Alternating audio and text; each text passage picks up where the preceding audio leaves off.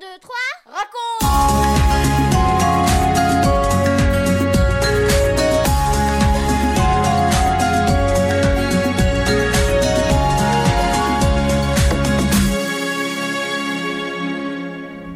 Bonjour les garçons, bonjour les filles, bonjour aux parents aussi, il faut pas les oublier. Bienvenue à 1, 2, 3 raconte. Aujourd'hui, nous allons parler de promesses.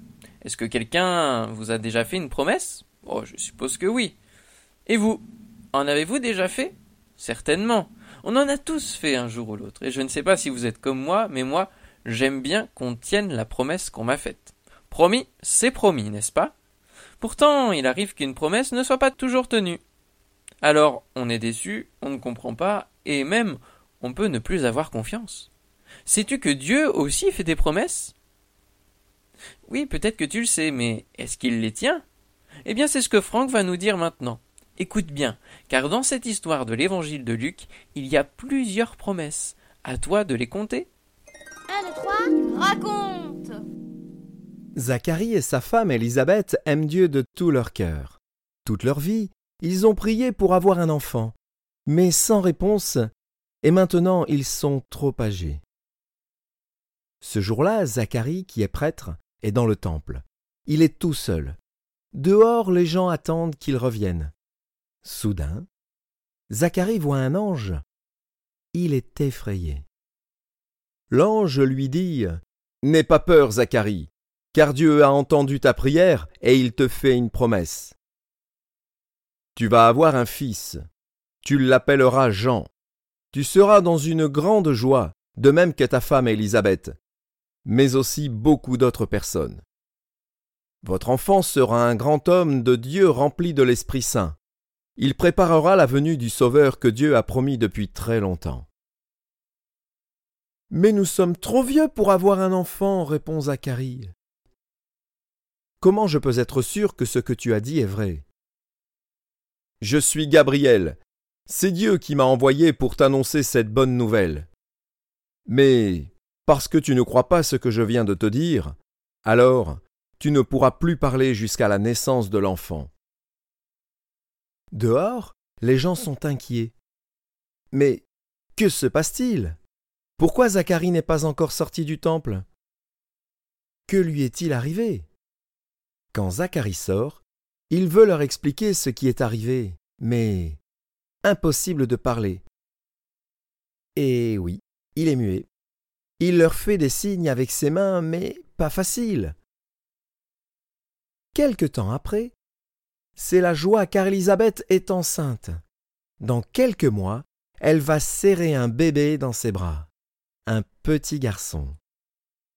À la naissance du bébé, toute la famille et les voisins viennent les visiter. Quel beau garçon Ils disent tous qu'il va s'appeler Zacharie, comme son papa. Ah non, dit Élisabeth, il s'appellera Jean. Mais dans ta famille, il n'y a personne qui s'appelle Jean. On demande au papa de donner son avis. Son nom est Jean, écrit Zacharie. À cet instant, sa langue se délie et il se met à louer Dieu à haute voix. Il remercie Dieu qui tient toujours ses promesses et fait de si grands miracles. Il est rempli du Saint-Esprit et il annonce les choses que personne ne connaît. Un autre enfant va bientôt naître, dit-il. C'est le Sauveur du monde que Dieu a promis depuis longtemps. Bien sûr, il annonce la venue de Jésus. Puis, se tournant vers son bébé, il dit Toi aussi, Jean, tu auras une mission importante. Tu seras un grand prophète. Tu parleras du grand amour de Dieu et de son pardon. Tout le monde comprend que Jean n'aura pas une vie comme les autres et que des événements très importants vont arriver. C'est d'ailleurs ce que nous verrons dans nos prochaines histoires.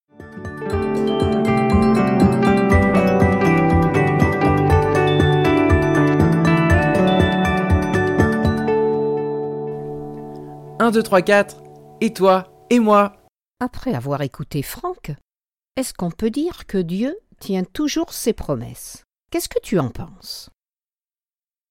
Souviens-toi, combien de promesses Dieu a-t-il fait à Zacharie? Oui, c'est cela. Il a fait trois promesses. Combien de fois a-t-il tenu ses promesses? Eh bien oui, trois fois.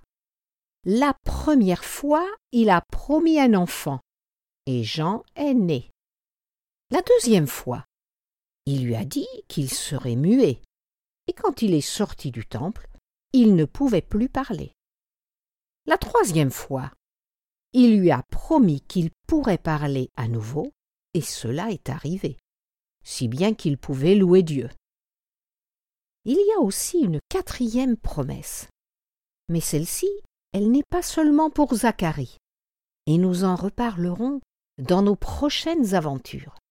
Cette promesse, c'est celle de la venue de Jésus.